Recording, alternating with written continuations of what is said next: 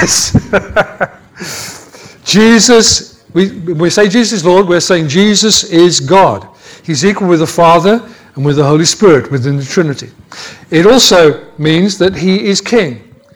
We belong to Him and we are under His kingly reign and authority. That is the good confession we make when we're baptized. It's not confessing our sins. You can if you want to, but let's not be let's be careful about what we go into in public spaces and with also with a mixed company of people. We are confessing primarily, most importantly, Jesus is Lord. He's become my Lord, my King. When Christians in the first century went about describing Jesus as their Lord, it got them into a whole heap of trouble. It was the time of the Roman Empire, the Roman emperors, some of whom claimed to be gods. They claimed divinity. They even called themselves Savior. So you can find today, to this day, inscriptions on the statues of those emperors. They put them up in every major town in the empire so people knew who was their king. And on some of them it says, This is Caesar, God and Savior. King, God and Savior. Christians were saying, in those times, in that climate, Jesus is our King and God and Savior. It's a brave statement of faith in those times. Jesus is our King. And so I showed the video. He's, let me just do my own little riff. Not, I'm not Lockridge, I wish I was, but anyway, in a way. He is the King of heaven, the King of angels, the King of the cosmos, the King of this world, the King of the nations. He's King of kings and Lord of lords. That means every other ruler or authority is under him and accountable to him, including presidents, prime ministers, dictators. He's the king over his church and over every Christian. So, why is it difficult for some of us to say, Jesus is my king? We kind of, we'll do Lord, but King? Maybe because it begins to teach us something about how we relate to Him. So let's explore this this morning. Since Jesus is Lord, King, and God, what does that make us? How do we relate to Him in that way? Firstly, we are His subjects. They begin with S, by the way. What do you expect from me? We are His subjects or citizens, and that's two ways of saying it. We've been brought from being under Satan's rule to being under the rule of King Jesus. God, Colossians 1, has rescued us from the dominion of darkness and brought us into the kingdom of his beloved Son, in whom we have redemption, the forgiveness of sins. And in another place, Paul actually uses the expression from the kingdom of Satan to the kingdom of Jesus. People like to think of themselves as being free. I'm a free person. I do what I please. No one is free. We're either citizens and subjects of a kingdom of darkness or a kingdom of light. We're either subjects of Satan or of Jesus Christ. Amen. We don't have any freedom. You think you're free to make decisions? You are influenced by your upbringing, by, by, by, your fallen nature, by your fallen society. We'll get to that a bit later on the world, the flesh, and the devil. These things are shaping you and forming you and twisting your mind. You are not free. But we as Christians pursue freedom by pursuing Jesus and the truth. We find our freedom in Him. Belonging to Him and even obeying Him is our freedom. Let me say again one kingdom or the other one. There is no fence to sit on, there's no in between. It's one or the other. We are already, if you're a Christian, you're already a citizen of heaven, which is pictured as the, the New Jerusalem, like a beautiful city. We are citizens of the world to come. It belongs to us already. We are inheriting it when we enter into it, but it's already ours in Jesus. If we are His, Jesus reigns over us. Let me put this to you this way He is responsible for us, and we are responsible to Him. He takes care of us. Seek first the kingdom of God and his righteousness, and all these things, the things you worry about food, clothing, gas bills, all of these things will be added to you. He will take care of us. We need to be responsible to Him. He's responsible for our provision, our protection, our preservation. All of those things come, by the way, in that pattern prayer, the Lord's Prayer that I so often refer to. We don't claim them, we're going to have this now, Lord. We ask and receive them from Him. Ask and you'll receive. Ask. Jesus teaches us to ask. We are citizens with privileges, but also subjects with responsibilities. We can explore those by using the next two terms to describe us. We are His servants. We're responsible to Him, and He's responsible for us. We are responsible to be His servants, to keep His commandments and follow His instructions. See, the king is an absolute king, he's not a dictator, but he has absolute authority. His word is law. When we talk about his word, we mean the scriptures, the word of God, not prophetic words from people. I believe in prophecy, but words of prophecy do not have the authority of Scripture and must be tested by Scripture. The general boundaries for prophesying are set out in, by Paul in 1 Corinthians 14 building up, encouragement, and strengthening, comfort. When prophesying goes beyond those boundaries, it's going into a risky area. And when it's proved to be unreliable that what was prophesied didn't happen, then all prophesying begins to lose its value. And I don't want it, I don't want it to do that because I believe we need to be built up and encouraged and stirred and, and strengthened through those momentary words of the Lord that come to us. But they're not, they're not the same as Scripture. They don't have the authority of Scripture. Now, New Testament writers gladly confess themselves to be servants, even slaves of the Lord Jesus. I, Paul, the servant of the Lord. The word there is the same as slave. They're not claiming some superior role compared to other Christians. I know people have sometimes talked to me and to other parts that he's the servant of the Lord, he's the servant of the Lord. We are not superior. We are all servants of Christ. That's what Scripture teaches. We are all His servants. Whether we're good ones or not so good ones, we are His servants. There's no opt out on it. The book of Romans has the same phrase at the start and end of the letter. Romans 1 and Romans 5. The obedience of faith, or the version I'm using nowadays, the Berean Study Bible, the obedience that comes from faith.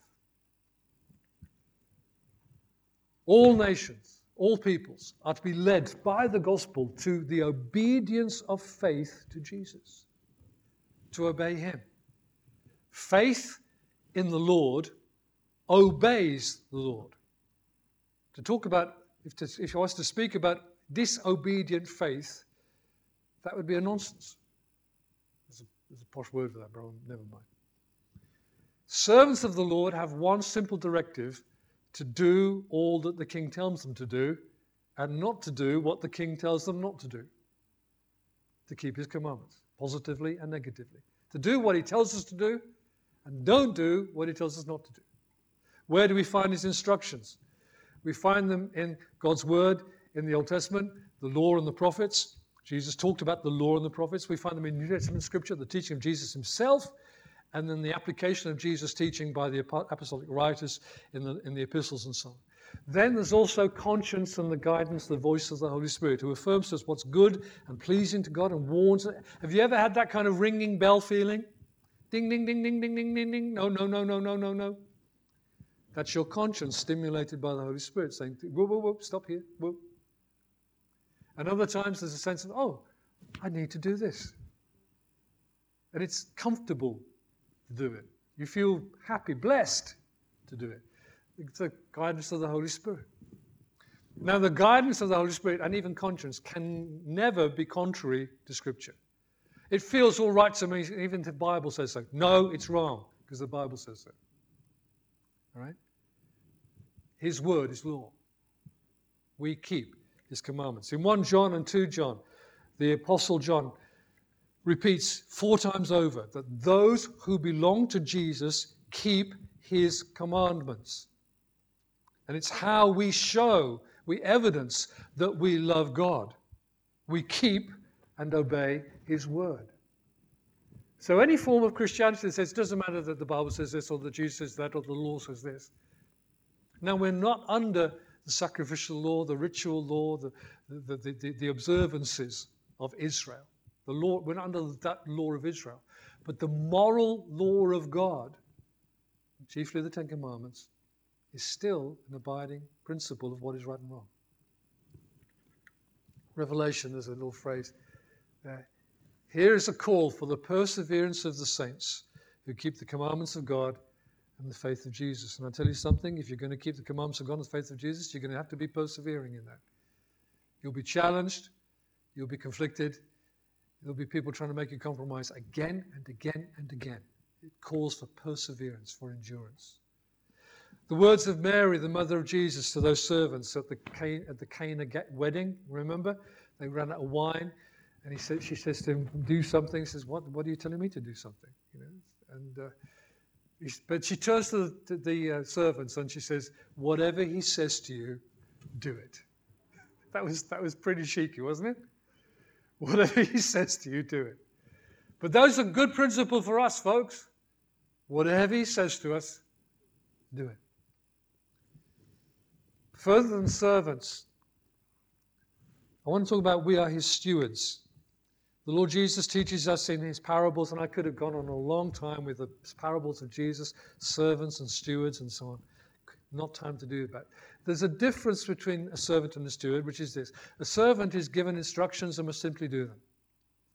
He's got to keep coming back for instructions because that's all he does.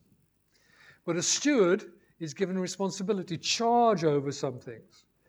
They must take initiative and act wisely and honorably to serve their king or master. Take, for instance, the parable of the talents. He gave to, to, to one person one, and to one person five, to one person ten, and he went away. In fact, in a number of parables, Jesus talks about the king or the master going away. They're left to get on with it. And then he comes back and holds them to account. How did they do? So a steward has responsibility to handle something it's in their hands, it's, it's up to them what they do with it, and they've got to find wisdom from God to do well with that.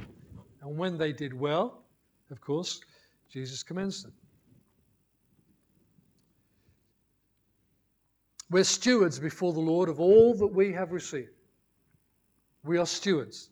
Our lives, our bodies, our partners, our children, our home, our possessions, our income, our time, our abilities and skills, our relationships with others, especially our fellow Christians, we hold every part of ourselves and our lives in trust from the Lord. And we live, I learned a new phrase this week, coram deo.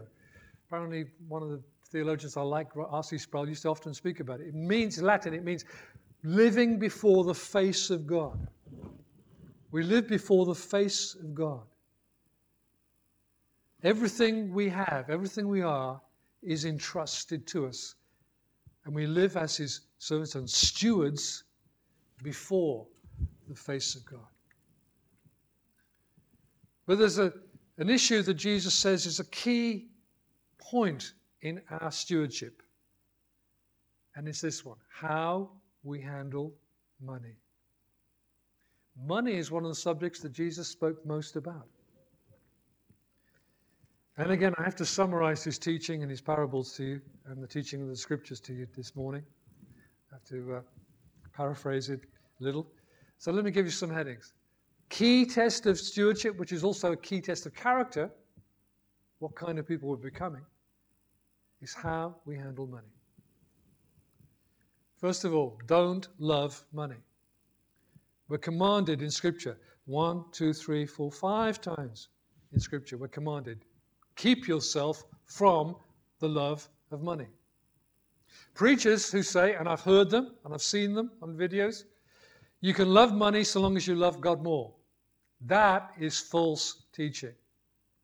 It goes against plain Scripture. Jesus tells us that money is deceitful, it's a false God.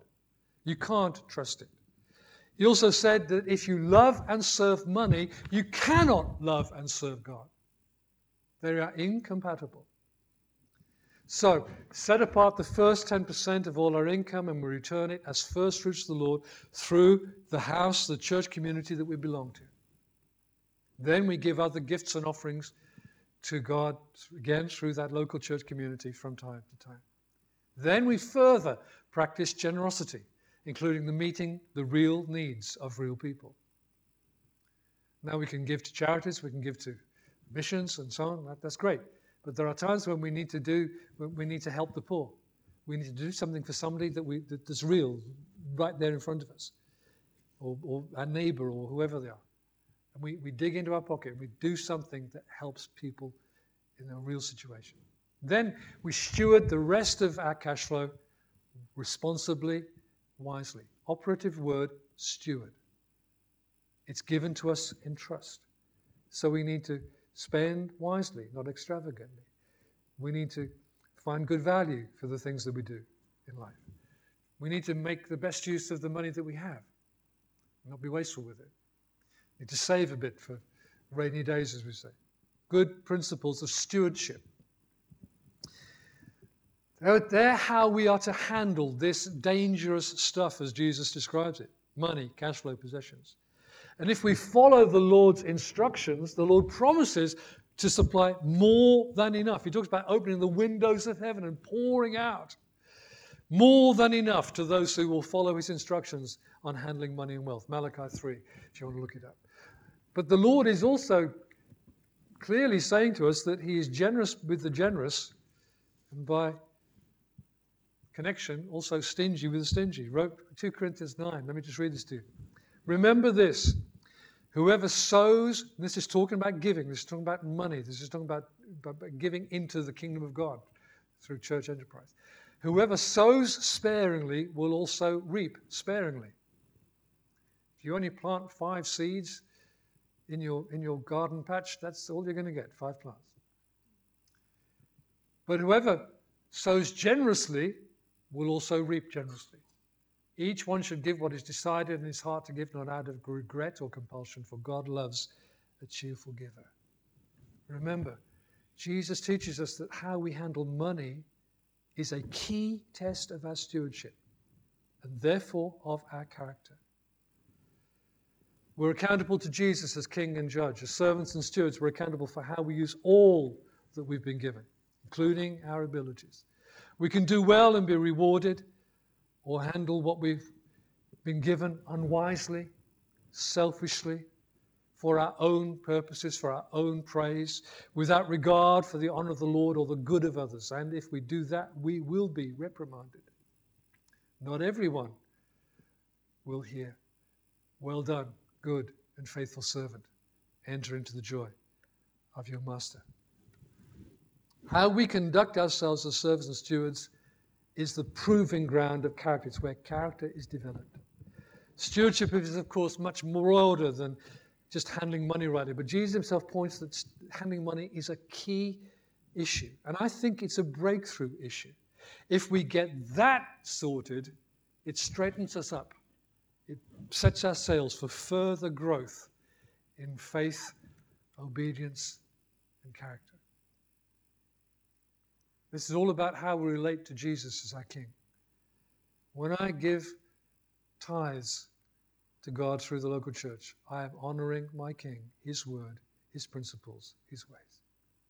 And He blesses us for doing so. That's the testimony of Carol and I. God has blessed us. As we've been responsible to Him, He takes responsibility for us. Fourthly, we are His soldiers. We fight the good fight of faith in this world. The scriptures speak about this war, this battle, this struggle.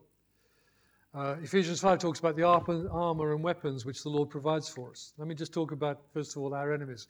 This is old material. You've heard me say this many times, of you. Our enemies are threefold the world, a godless society, human beings who do not fear God, whose principles are godless, whose ambitions are godless, whose philosophies are godless, and that is influencing us every single day of our lives.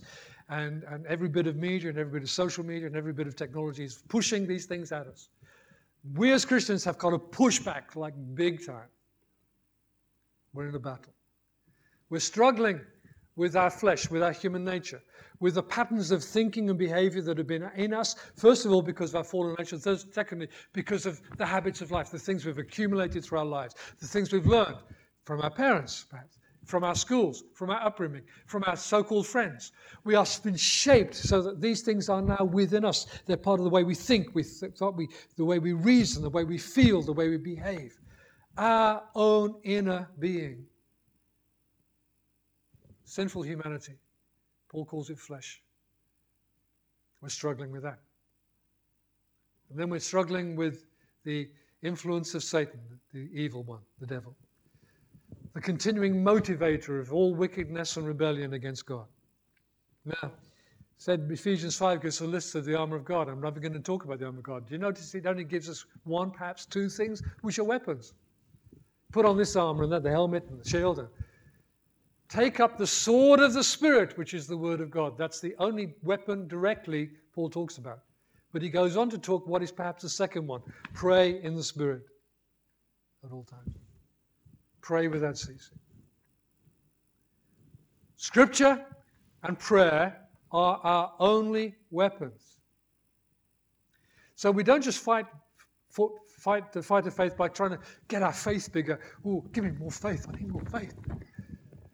How do you get more faith? Faith comes from hearing the word of God. We need truth to build faith. The weapon is the word. It's what forms our, reforms our thinking. You will know the truth, and the truth will set you free. It reforms our thinking, it reshapes us. Transformed by the renewing of your mind. Where'd you get your mind renewed by? The, the scriptures, the Word of God. That's why I implore you read the scriptures, read them every day. Because your mind needs to be twisted back to shape again and again and again. We are receiving evil influence every day of our lives. How do we fight back? The Word of God, prayer. By the way, the Freedom in Christ of course, which we just completed, Carol and I taught it this time. Carol taught it on her own to the ladies before that. Uh, we may re- revisit it sometime later this year, but it's very good at teaching and applying what this fight is about and how we fight it. It's, the course is, that's the key of the course. Uh, it's about God's word is our main weapon. The main ground, by the way, in which this battle takes place is not in the skies, but in our minds. This here is the battleground for faith. 1 Corinthians 10, 2 Corinthians 10, sorry. So although we live in the flesh, we do not wage war according to the flesh. The weapons of our warfare are not weapons of this world. Instead, they have divine power to demolish strongholds. Some people get that and think, we're going to climb up the mountains and we're going to pull down the strongholds. Ah. Just read the next verse, please. We pull down, we tear down every argument, every presumption set up against the knowledge of God. What are those? Ways of thinking, philosophies, mindsets. We take captive every thought to make it obedient to Christ. The battle is in our minds. It's not up there or out there, it's in here. This is where I need to be transformed. My mind needs to be renewed according to the truth of God, the word of truth. And Paul adds there, we'll be ready to punish every act of disobedience as soon as your obedience is complete. Which is a funny kind of way. Let me just say what he's saying to you. You need to sort some things out, otherwise, when we come, we'll sort them out. All right? That's an apostolic father saying to them. Just get busy with this, otherwise, you'll it'll be for me to deal with. All right, when he comes. Notice the strongholds are out there, out there but in here. Arguments, presumptions, thoughts, prejudices, philosophies, entrenched ways of thinking. It's in our minds that the obedience to Christ's battle needs to be won. When we think and then do. When we think right, we do right. I've often said that for a Christian, there is really only two possibilities in this battle. Because we are in this fight of faith. If you're aware of it, you're a competent fighting for faith and obedience to Jesus. But if you're not aware of it, you're a casualty. You're unconscious to the battle going on. You're offering no resistance. If you're not aware of the fact you're in this battle, you're a casualty. Another analogy Scripture uses is, is of us being asleep in the light. The light's on, it's bright daylight, but somehow we're still asleep. We haven't woken up to the reality. Paul, in his letters to Timothy, his young disciple, his young trainee, pastor, leader that uh, he'd raised up, uh, talks about the good fight of faith. And uh, fight the good fight of faith. In 1 Timothy says, Timothy, keep hold of the words that God's given you so that by them you may fight the good fight of faith, holding on to faith and good conscience. Notice that, holding on to faith and good conscience. Some have rejected it and have, and have, have rejected the shipwreck their faith. He talks about those. 1 Timothy 6 Fight the good faith, fight of the faith. Take hold of the eternal life to which you were called when you made the good confession, Jesus Lord, good confession before many witnesses. Then 2 Timothy. 2 Timothy is almost certainly the last letter Paul ever wrote. He's in prison. He knows he's going to die very soon. I, I want to read his words to you. 2 Timothy 4 I'm already being poured out like a drink offering. The time of my departure is at hand. I have fought the good fight. I have finished the race. I have kept the faith. From now on, there is laid up for me the crown of righteousness, which the Lord, the righteous judge, will award to me on that day. And not only to me only, but to all who love his appearing. Now, I don't have time to say much more about being soldiers in the fight for faith, for truth, for the honor of the Lord using simply God's word and prayer. But if you do not know that you're in this fight, but you count yourself a Christian, I have, if you bear with me, just two words to say to you wake up. Please, wake up. These are ways so far in which we relate to the Lord Jesus, firstly as our Savior and then as our King. The third way in which we relate to Jesus, I'll come back to in two weeks' time. But here's the scripture that points the way ahead. 1 John 2. I'm writing to you, little children, because your sins have been forgiven you through his name. Notice that? Jesus is Savior. I'm writing to you, fathers, because you know who is from the beginning. I'm writing to you, young men, because you have overcome the evil one. They're good soldiers of Christ, yes? He goes on, he repeats it. I'm writing to you, little children, because you know the Father. I'm writing to you, fathers, because you know him who is from the beginning. I've written to you, young men, because you are strong. The word of God lives in you, and you've overcome the evil one. Interesting repetition. I am writing to you. I have written to you. Little children, young men and women, and fathers are clearly stages of growth and maturity in Christian life. Can you accept that? The stages of growth to maturity. We all start as little children. We just know our sins are forgiven and God's become our Father. That's precious, isn't it? Delightful. And literally, little children can know that. Your children, little kids, can, with sweet devotion, love Jesus as their Savior. They know they're forgiven, they know they're loved by God. Or if you're in your later years and you've only just become a Christian, what a wonderful thing it is to know I'm forgiven, Jesus loves me. But we need to grow. We need to get strong. We need to get into this fight. We need to learn how to be servants and stewards, as well as subjects of the King, keeping his commandments, and fighting the good fight of faith, not accepting all the rubbish that's thrown at us day by day by day, through every, every source around us, but fighting back for the knowledge of Jesus, obedience to Jesus, and the honor of Jesus. Now we'll come back to the third one next in two weeks' time, not next week, two weeks' time. I've writing or I've written to you, fathers, because you know him who's from the beginning.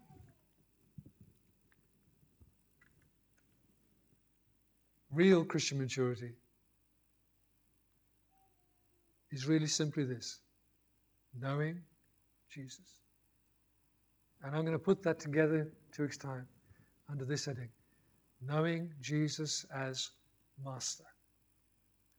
Or you could say, as friend. You know him who is from the beginning. We'll come back to that then. For now, let's bow our heads in prayer for a moment, then we'll break bread together. Today, been talking to you about how we relate to Jesus as King. A, we can all say Jesus is Lord, and maybe we can all go, Amen, Hallelujah, that Jesus is reigning in heaven, He's King over all things. But you know, the reason I, I used that old video again today, every one of us needs to be able to say from the depths of our heart, Jesus, my King. And behind that come these areas of responsibility and response to Him. I'm His subject. I'm to do His will, to keep His commandments. I'm His servant to do as He directs me, to work with what He gives me. I'm His steward. There are things He's entrusted into my hands, and I have to make those decisions. So I keep seeking His wisdom on how I handle these things. Specifically, key issue, Jesus called it the key issue. He points to it. The key issue of stewardship, getting money sorted out. And then the soldier. Let's not be those who are asleep in the light and open to anything that blows over us because, because it's there in the news, because it's current, it's because it's new, because it's fresh. It's, it's the thing that's happening. We need to be those who take up the armor of God and fight with the sword of the Spirit and with prayer. To guard ourselves, to guard others around us, guard our homes, our families. We're fighting for the honor of Jesus. We're fighting for righteousness. We're fighting for the truth. We're fighting for godliness. We're fighting for justice. But it's we're soldiers and he's the captain. And he will strengthen us. Want to take a moment, let these things settle in our hearts now, Lord Jesus that we learn new ways to relate well to you. We grow in these things. Maybe we haven't thought about them much. Maybe we haven't ever tackled them. We've left them to one side. But Lord, you call us to grow, to come closer to you, to draw strength from you, to rely upon you for the wisdom, the strength, the courage that we need to do life the way it should be. And it's full of you, full of your life. In us. Holy Spirit, help us. Bring from us this obedience of faith, which is the mark of true faith. We know that we love God because we keep His commandments. Lord Jesus, strengthen us. Some of us grow tired of the conflict. We go to bed some nights weary of the pressures of the day. Strengthen us, Holy Spirit, and speak to us through one another those words, prophetic words which build us up and encourage us and stand us on our feet again. We pray for that measure of prophecy which give, brings back energy to us, courage to keep going, to keep persisting, to keep enduring.